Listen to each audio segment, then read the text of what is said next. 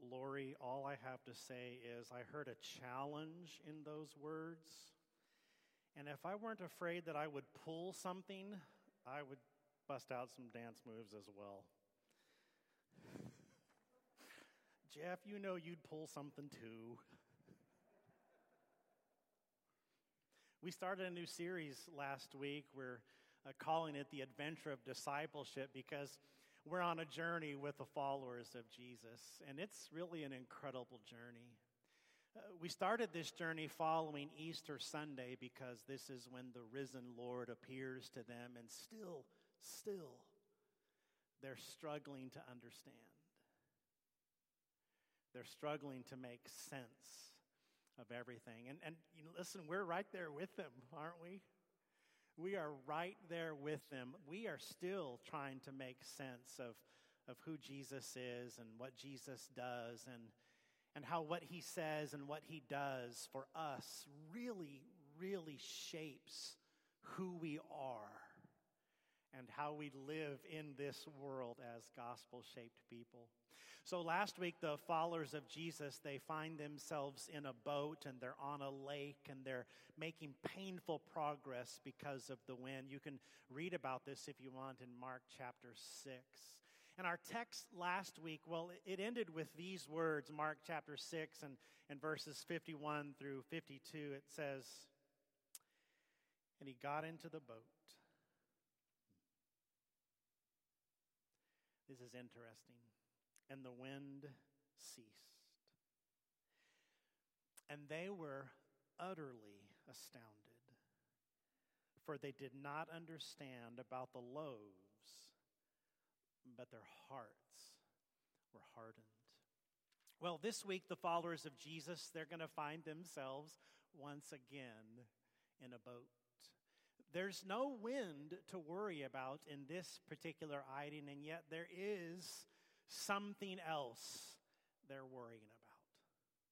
So if you're in your Bibles in Mark chapter 6, go ahead and turn to Mark chapter 8. That's where our text is going to be part of what Amy has already read for us this morning. Now, there are some remarkable similarities between Mark chapter 6 and, and Mark chapter 8. It feels a little bit like biblical deja vu.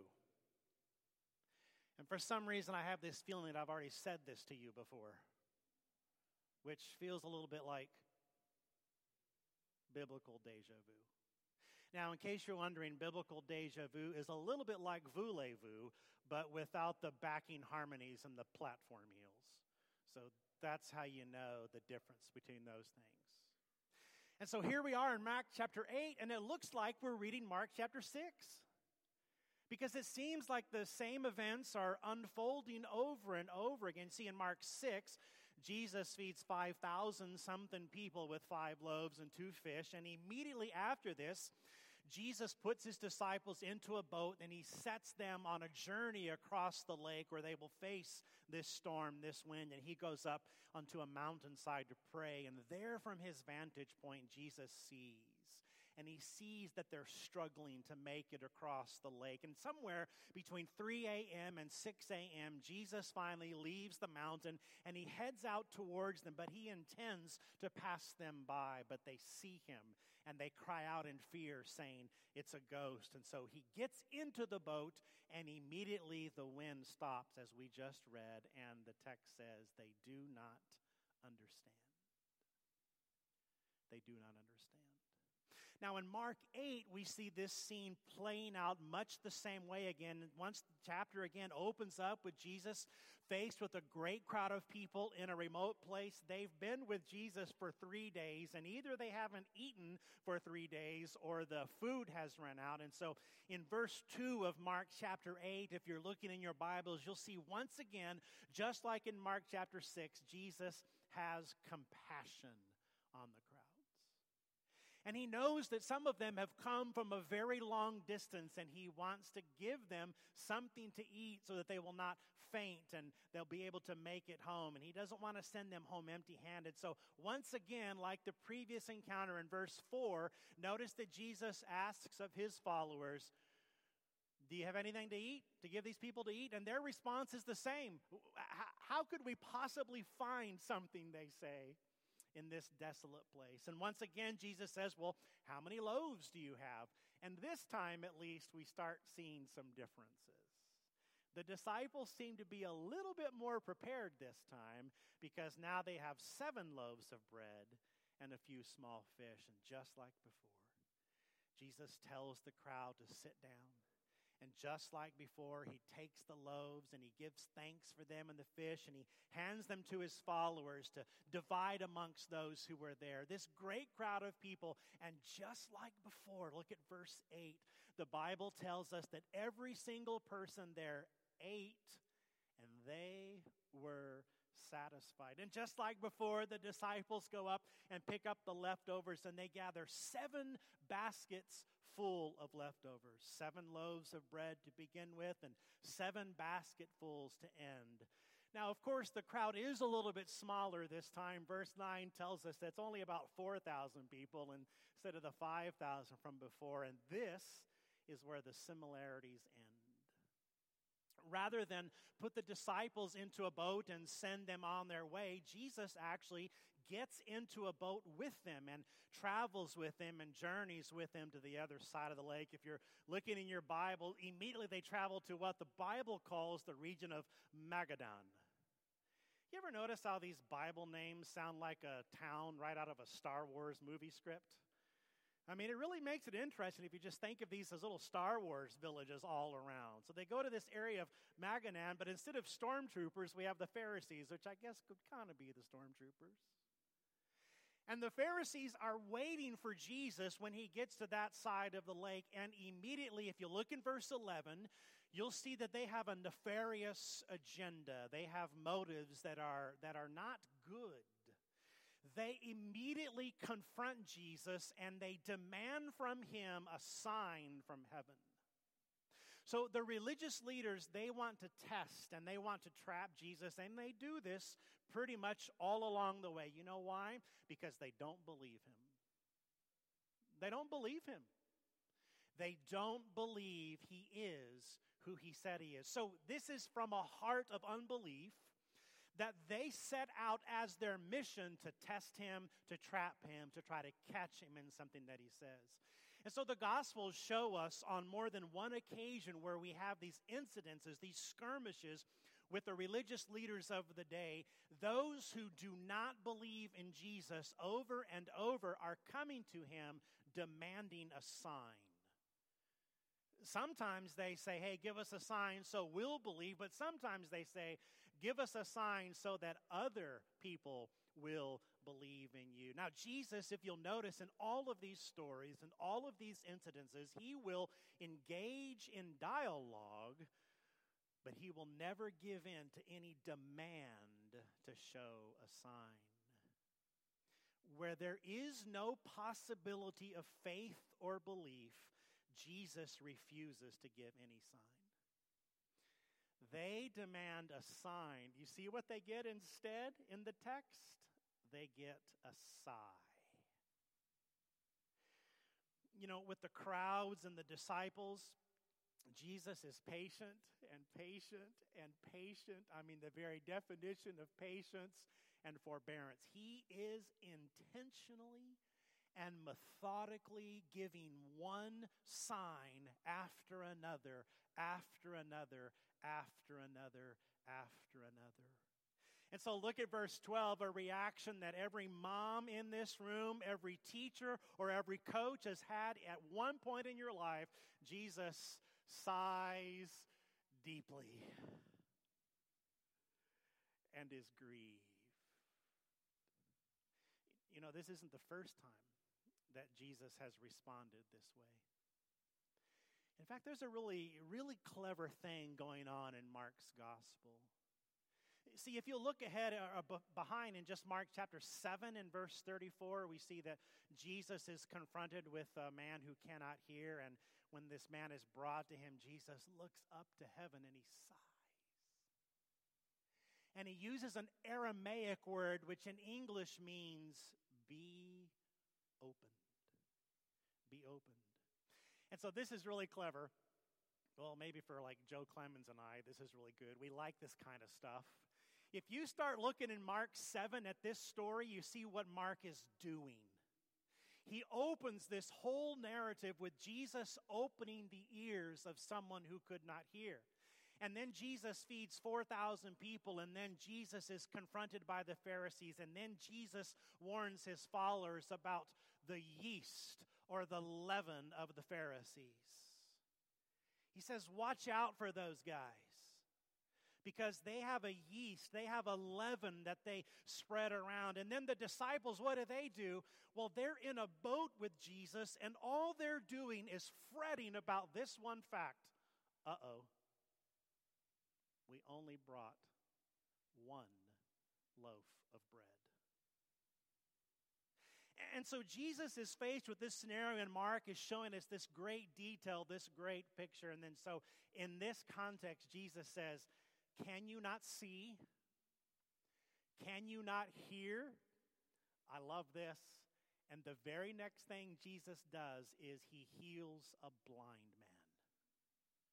So he starts by healing someone who can't hear, and he ends with healing somebody who can't see. And all along in the middle, he looks at his closest followers and says, Can you not hear? Can you not see? Do you not understand?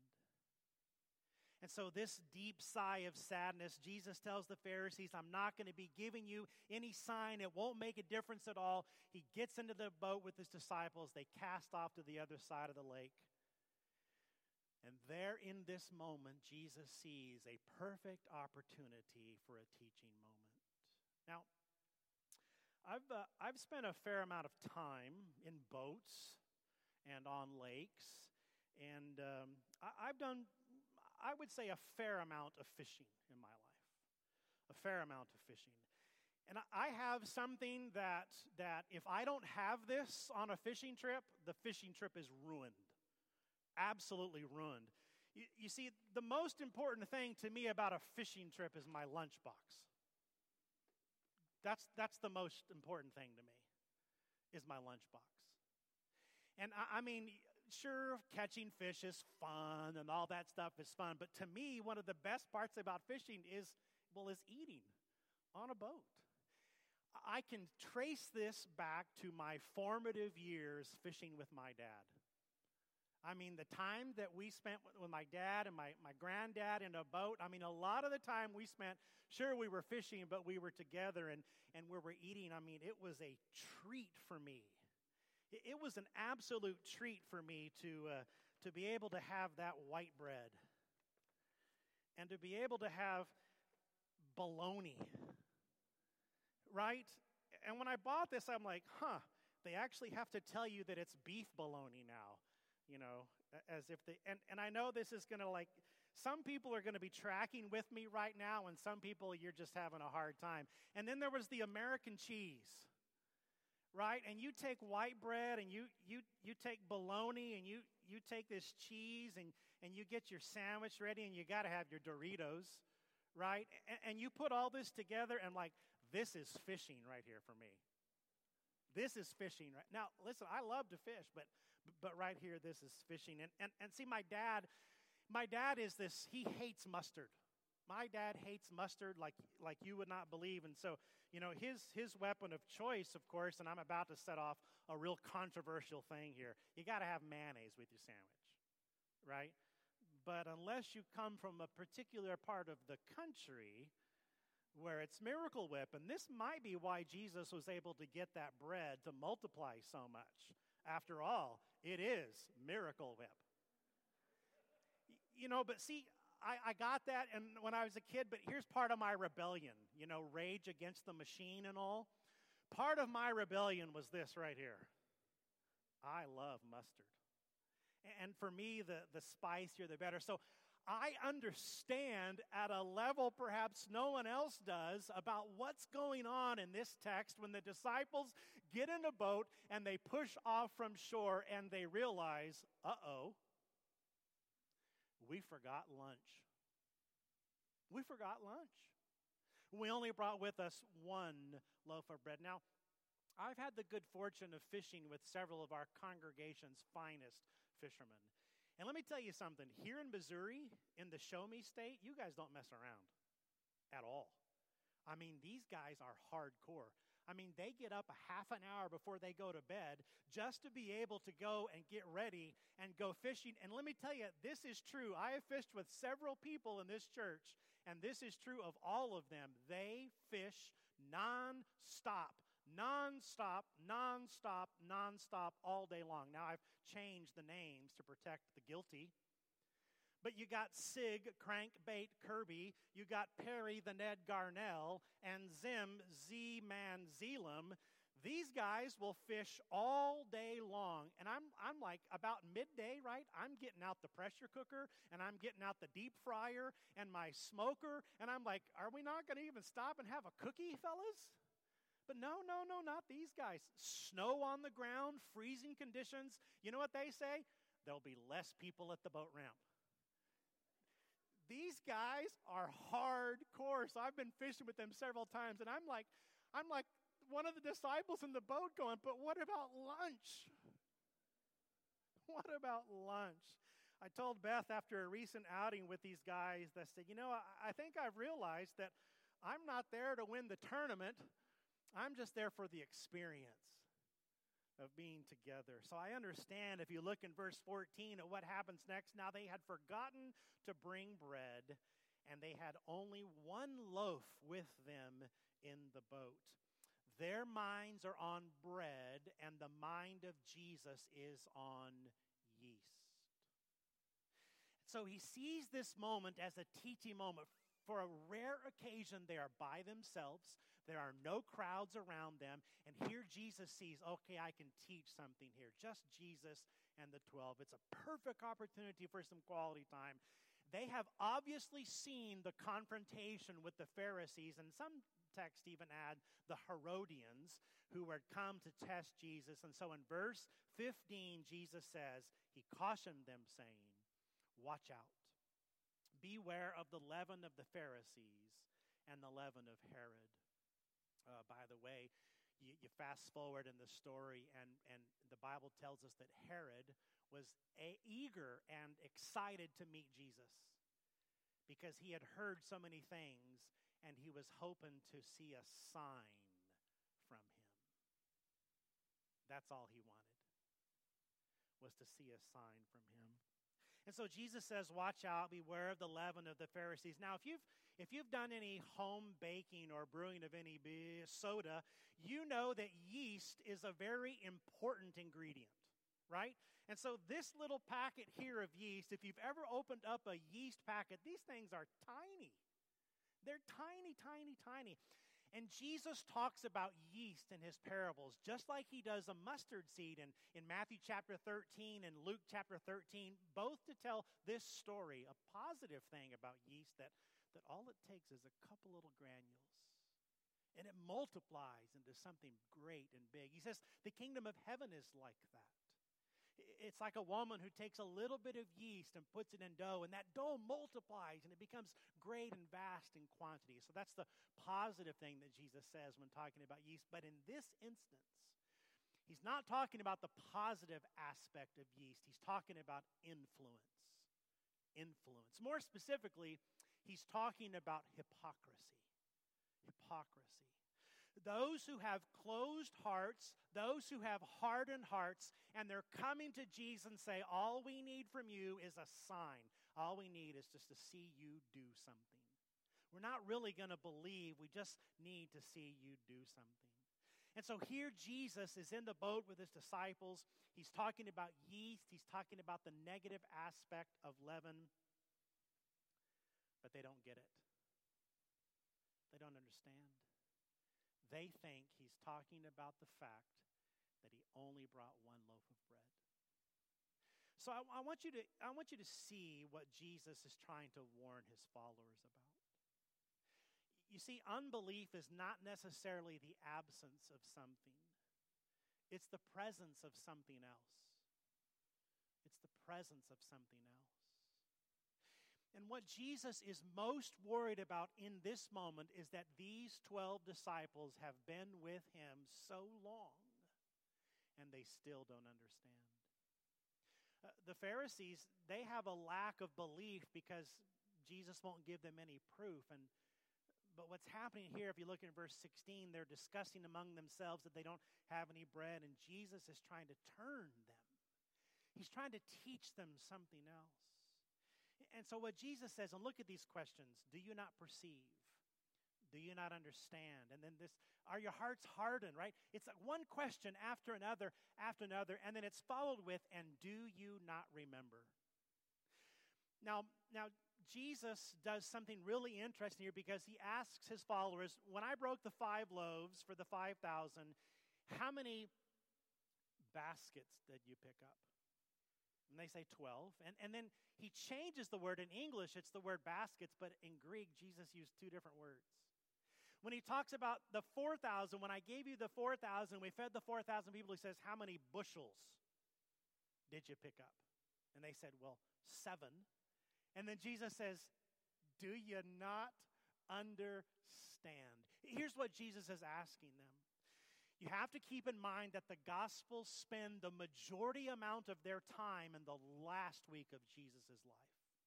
And so by now, the followers have been with him a long time. And Jesus is, is, is, is understanding that time is running out. That time is running out. He is going to be delivered just as he said. He's going to be tried just as he said. He's going to be crucified just as he said. Jesus knows this is just a few days ahead. And so listen to these questions in a different way. Listen to these questions from a sigh standpoint, not from an anger standpoint. Hear Jesus saying, What have you seen while you've been with? You've seen my power over darkness. You've seen my power over demons. You've seen my power over disease. You've seen my power over death itself. You've seen my power over the natural world, over the wind, over the waves. You've seen my power even over animals while I've been with you. And what have your ears heard while you have been with me? I've spoken to you about the kingdom of God, the rule and reign of heaven on earth, with as many illustrations as I could think of. I pulled illustrations from every walk of life, from every profession, from every industry, from everything that you know about. I've even talked about fishing to get you to understand what the kingdom of heaven is like. Why then are your minds so slow to understand? Why then are your hearts so resistant to believe? Do you remember the, the moment in the scriptures? Luke 7 writes about this when the followers of John the Baptist come to him. John the Baptist is in jail, his, his days are numbered, and John struggles. And he sends his followers to Jesus and says, Are you the one that we should expect or should we expect someone else? This answer of Jesus is exactly what Jesus is asking his followers in this moment in these questions of them. Go tell John what you have seen and what you have heard. The blind receive their sight, the lame walk, leopards are cleansed, and the deaf hear. The dead are raised up, the poor have good news preached to them. Blessed is the one who does not stumble or is not offended because of me. The disciples have witnessed the power of Jesus. They have front row seats to what Jesus is doing, but they're struggling with his true identity. They're struggling with belief. They've seen all these great and amazing things. They've heard all these great and amazing things, but their hearts are struggling to catch up. And so, with these questions, Jesus is not scolding them, Jesus is not reprimanding them. He is gently tugging at them, He is gently leading them. He's trying to be aware, make them aware of the urgency of the situation that they are faced. Jesus is trying to let them see by the example of the Pharisees and the religious leaders that stubbornness and disbelief it leads to spiritual blindness and spiritual deafness. And so Jesus is patiently, lovingly trying to lead them through a different kind of storm. Not caused by the wind this time, but caused by doubt. And so the disciples, boy, they struggle with their time with Jesus, even after several years of, of daily interaction. They don't understand his mission, they don't understand his message. And so the gospel story, while telling us encouraging and uplifting and wonderful things about the life of Jesus, it tells us another story. That those who were closest to him struggled in key moments that they don't follow perfectly, that they don't follow faithfully, that they don't follow fully. And, and when we look at the example of the disciples, it's not a case of, well, you know, we can be better followers. It's not a case of if we can look at the wrongs that they did and we can just we can do better. It's not an issue of well we can be just like them and it's okay. No, it's an issue of we are just like them and it's okay. You know who we are? We're the Father who has come to Jesus and said, You know, I believe, but what I need more than anything else from you right now is for you to help me with my unbelief. That's what I need. We're the disciples struggling with Jesus. We're oblivious at times to the urgency of the moment. We're oblivious at times to the struggles and suffering of others. Modern American Christianity has taught us to concern ourselves with a lot of things that, in the end, have little eternal significance. And we get caught up in that, just like the followers of Jesus. Jesus is talking about spiritual hunger, and all we're thinking about is lunch. But you know what? The disciples get there they do. They do. Something happens to them and they get there. You know what happens? That's where we're going to start next week.